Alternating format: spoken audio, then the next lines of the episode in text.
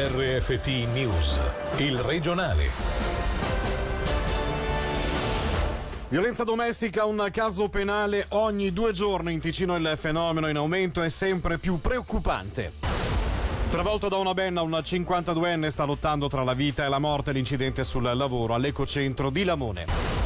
Schindler a Quartino 15 posti a rischio, i sindacati chiedono un incontro ai vertici aziendali. Unia, c'è forte preoccupazione. Buonasera a tutti dalla redazione. Lo avete sentito, tre interventi al giorno per violenza domestica in Ticino, un dato che fa riflettere pensando che in 180 casi nel 2018 la polizia è dovuta intervenire per reati gravi, tendenza preoccupantemente in aumento negli ultimi anni. Nella giornata internazionale contro la violenza sulle donne abbiamo deciso di dedicare al tema l'apertura dell'edizione principale che state ascoltando e anche l'approfondimento in onda tra poco. Ospiti la responsabile comundo della Svizzera italiana Corinna in sala e il coordinatore per i casi di violenza domestica per la Polizia Cantonale Giorgio Carrara che qui sentiamo sull'entità del fenomeno. Dal 2017 siamo passati a tre interventi al giorno. 2018 abbiamo avuto 1088 interventi, dal più semplice alla bagatella diciamo al caso grave. Abbiamo 249 casi legati ad altre relazioni familiari, quindi litigi tra fratelli e sorelle, tra figli e genitori. Poi abbiamo la parte maggiore 659 casi di interventi verso coniugi o conviventi, però dove non c'erano reati d'ufficio come le lesioni semplici, le vie di fatto reiterato, la minaccia, la coazione, la coazione sessuale e la violenza carnale. Quando noi constatiamo uno di questi reati nell'ambito di una coppia che è coniuge convivente, siamo obbligati a intervenire e a procedere penalmente. Lamone, grave incidente sul lavoro questa mattina, poco prima di mezzogiorno, all'Ecocentro. Un operaio rimasto schiacciato da una benna in condizioni critiche. Celine Lalomia. Sta lottando fra la vita e la morte. L'operaio 52enne residente nella regione è rimasto coinvolto nell'incidente presso l'Ecocentro di Lamone. Stando a una prima ricostruzione, l'operaio stava effettuando dei lavori su un veicolo con cassone ribaltabile quando, per cause ancora ignote, è rimasto schiacciato da una sponda. Sul posto, polizia cantonale del Vedeggio e i soccorritori della Croce Verde di Lugano che hanno trasportato l'uomo all'ospedale. Dopo Micron Schindler, almeno 10 licenziamenti in vista nella sede di Quartino come anticipato dal portale Ticino Online. Secondo il sindacalista Unia, incaricato del dossier Igor Cima, da noi contattato pochi minuti fa, rischiano il posto 15 persone in un'operazione da parte della multinazionale degli ascensori che prevede inoltre un'importante immigrazione dal centro Luserte alla sede principale di Locarno. Igor Cima. Venerdì sono stati contattati da, dai lavoratori, siamo stati informati che l'azienda intendeva poteva procedere una quindicina di licenziamenti, abbiamo preso contatto con la direzione. Quello che andremo a discutere appena questo sarà possibile è a capire se tutte le procedure previste dal contratto sono state rispettate, perché qui vige una convenzione nazionale dell'industria metalmeccanica che prevede in modo chiaro tutti i diritti in caso di partecipazione e poi faremo il possibile per cercare di ridurre questi licenziamenti. Siamo decisamente preoccupati perché certamente anche il locarnese, che ha già vissuto in passato dei momenti difficili dal profilo proprio della, dei posti di lavoro, lavoro sembra che stia vivendo ulteriori momenti di difficoltà. Il Lucarnese adesso, settimana scorsa eh, il Luganese, però ecco il Ticino ha bisogno di posti di lavoro e posti di lavoro di qualità. Schindler ha posti di lavoro di qualità e dunque dobbiamo fare il possibile che non ci siano licenziamenti e ci batteremo per questo.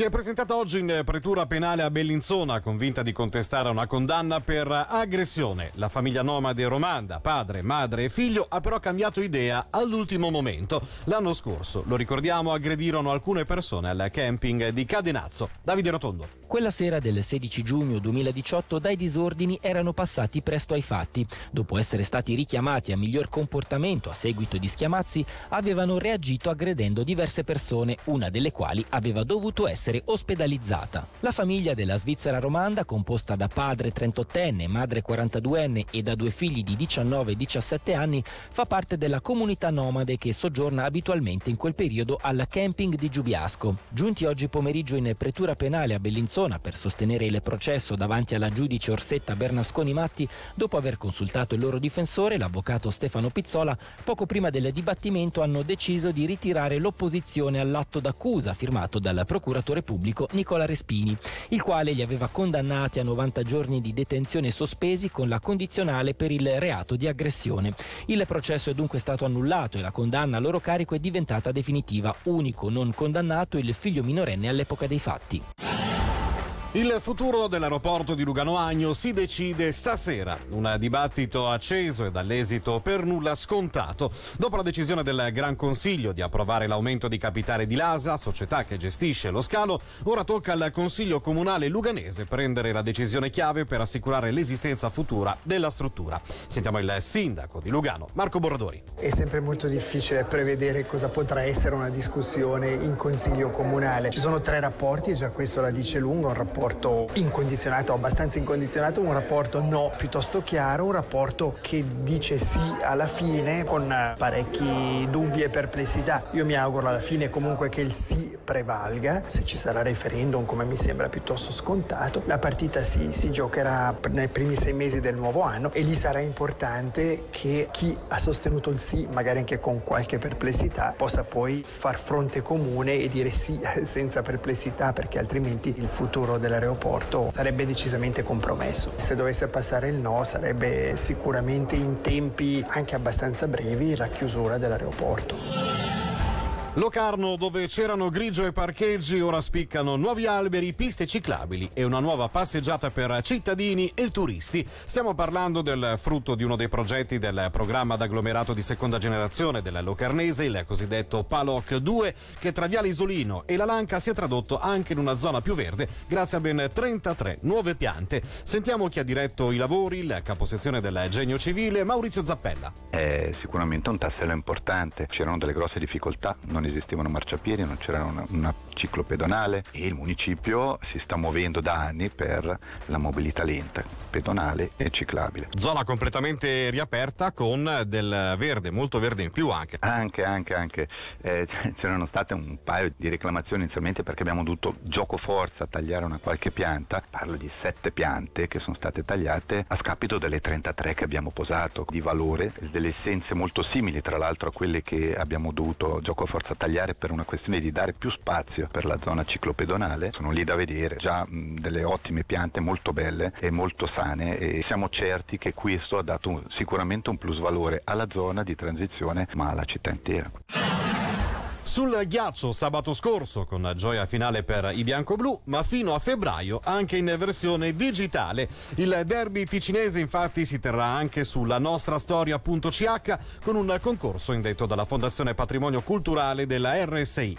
Sull'Hockey Digital Derby sentiamo il capo progetto Gerardo Gianmatteo. È un contest, una gara tra tifoserie. Quello che vorremmo fare è trasferire il derby anche sulla nostra storia.ch. Vorremmo che i tifosi si sfidassero e pubblicassero il loro materiale, le loro esperienze su questo portale di storia partecipativa. Un progetto che ha avvio oggi e che si concluderà l'11 febbraio nel, con l'ultimo derby. Ci saranno una serie di premi a disposizione per diverse categorie e quindi invito tutti ad andare andare sul sito e a vedere quali sono le condizioni e i termini per questo bellissimo incontro tra tifoserie nel segno del fair play e nel segno della storia dell'hockey ticinese.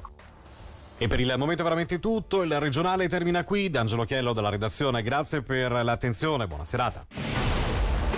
Il regionale di RFT, il podcast su www.radioticino.com.